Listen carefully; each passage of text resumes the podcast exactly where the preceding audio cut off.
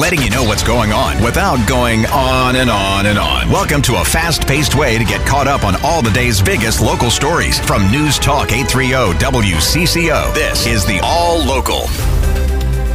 With Wednesday's WCCO All Local, I'm Lindsey Peterson. Today's stories include strong words from the Minneapolis police chief, still no answers for what caused the large flash in the sky in Beltrami County, and the Wolves fight, literally, for a win. But we begin with Minneapolis Mayor Jacob Frey pushing back on the city council after some members claimed a new recruitment and retention agreement between his administration and the city's police union was sprung on them.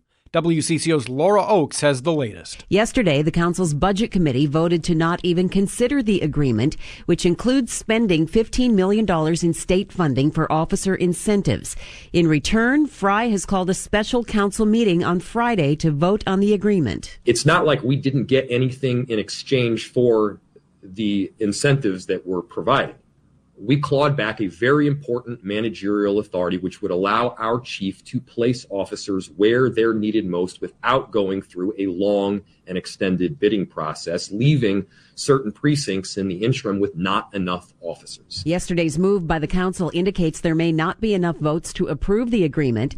Frey says regardless, they need to know now given the city's serious police understaffing problem. He says if it's voted down, they'll go back to the negotiating table.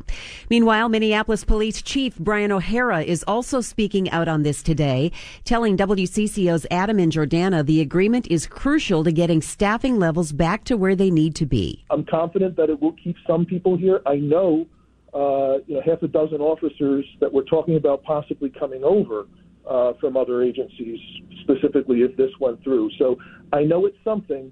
It's not going to solve the, com- the problem completely, um, but we got to realize, like, we are at a crisis point in staffing, and we just got to start taking taking action. Laura Oakes, News Talk 830 WCCO. Derek Chauvin is taking another crack at having his murder conviction overturned. The former Minneapolis police officer serving a 21 year sentence for killing George Floyd says in a court filing that he would have never pleaded guilty to the charge two years ago if he had known about the theories of a Kansas pathologist who he started corresponding with earlier this year.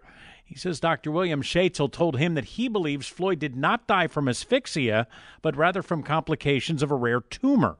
The pathologist, by the way, did not examine Floyd's body, but reviewed autopsy reports. Steve Simpson, News Talk 830 WCCO. Minneapolis police are investigating the city's latest apparent homicide. Minneapolis police responded to a report of a shooting just before 8:30 last night in the 3700 block of Newton Avenue North. They found a 21-year-old man just inside the door of the home with multiple gunshot wounds. He died at the scene. Police haven't identified the victim or said what led up to the shooting. There are no arrests. Mark Fry, News Talk 830 WCCO. I'm Steve Simpson. An 80 year old Arizona woman has been arrested and charged with killing a Wisconsin woman some 38 years ago in an apparent love triangle gone wrong. Investigators say Mary Jo Bailey and Yvonne Menke were dating the same man, sometimes at the same time, back in 1985 in St. Croix Falls, Wisconsin.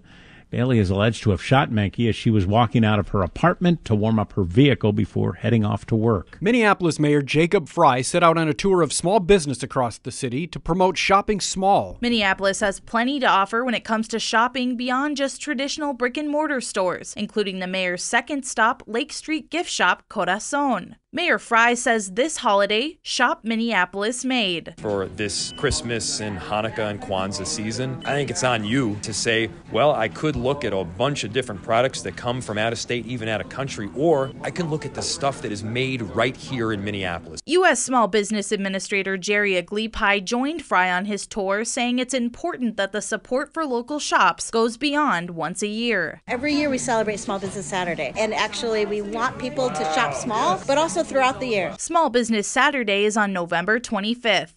Taylor Rivera, News Talk 830 WCCO. The high school football state semifinals get underway tomorrow morning at US Bank Stadium. All four teams in the nine player state semifinals are undefeated, including the Kingsland Knights at 12 0. Head coach Matt Coling says his team stumbled out of the gate, falling behind 28 0 in week one against Mabel Canton. That's not what I was expecting, but we were able to fight back and uh, showed a lot of character and showed a lot about our drive and our determination that game. So we fought back and won that game.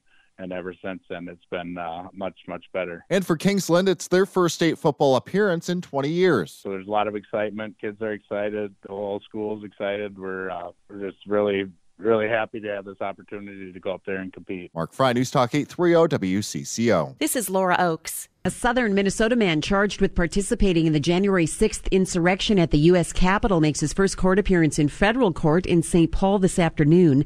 Paul Orta Jr. of Blue Earth is the 13th Minnesotan charged with participating in the insurrection at the front of the crowd. He turned himself in after seeing himself in a photo that the FBI had posted online.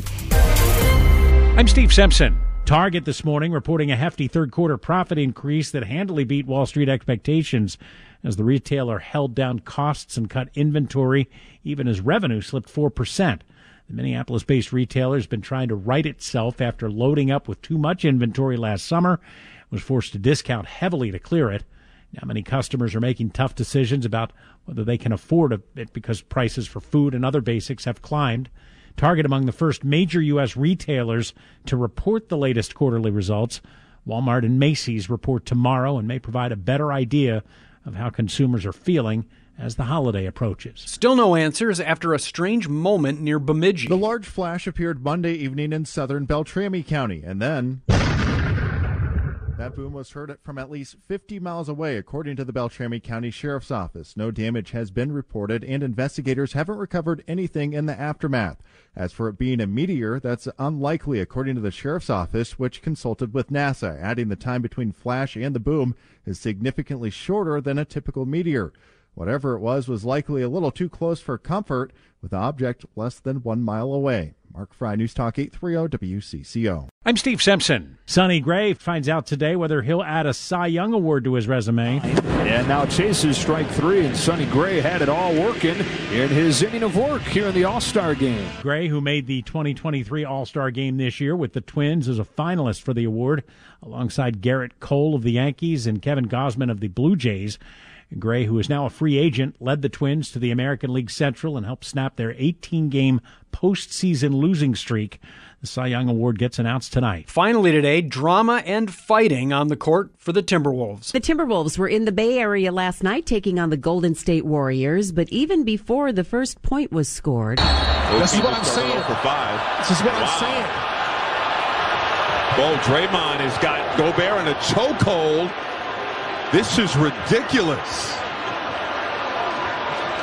Draymond Green should be done. The series of events began when the Wolves' Jaden McDaniels and Golden State's Klay Thompson got tangled up at midcourt.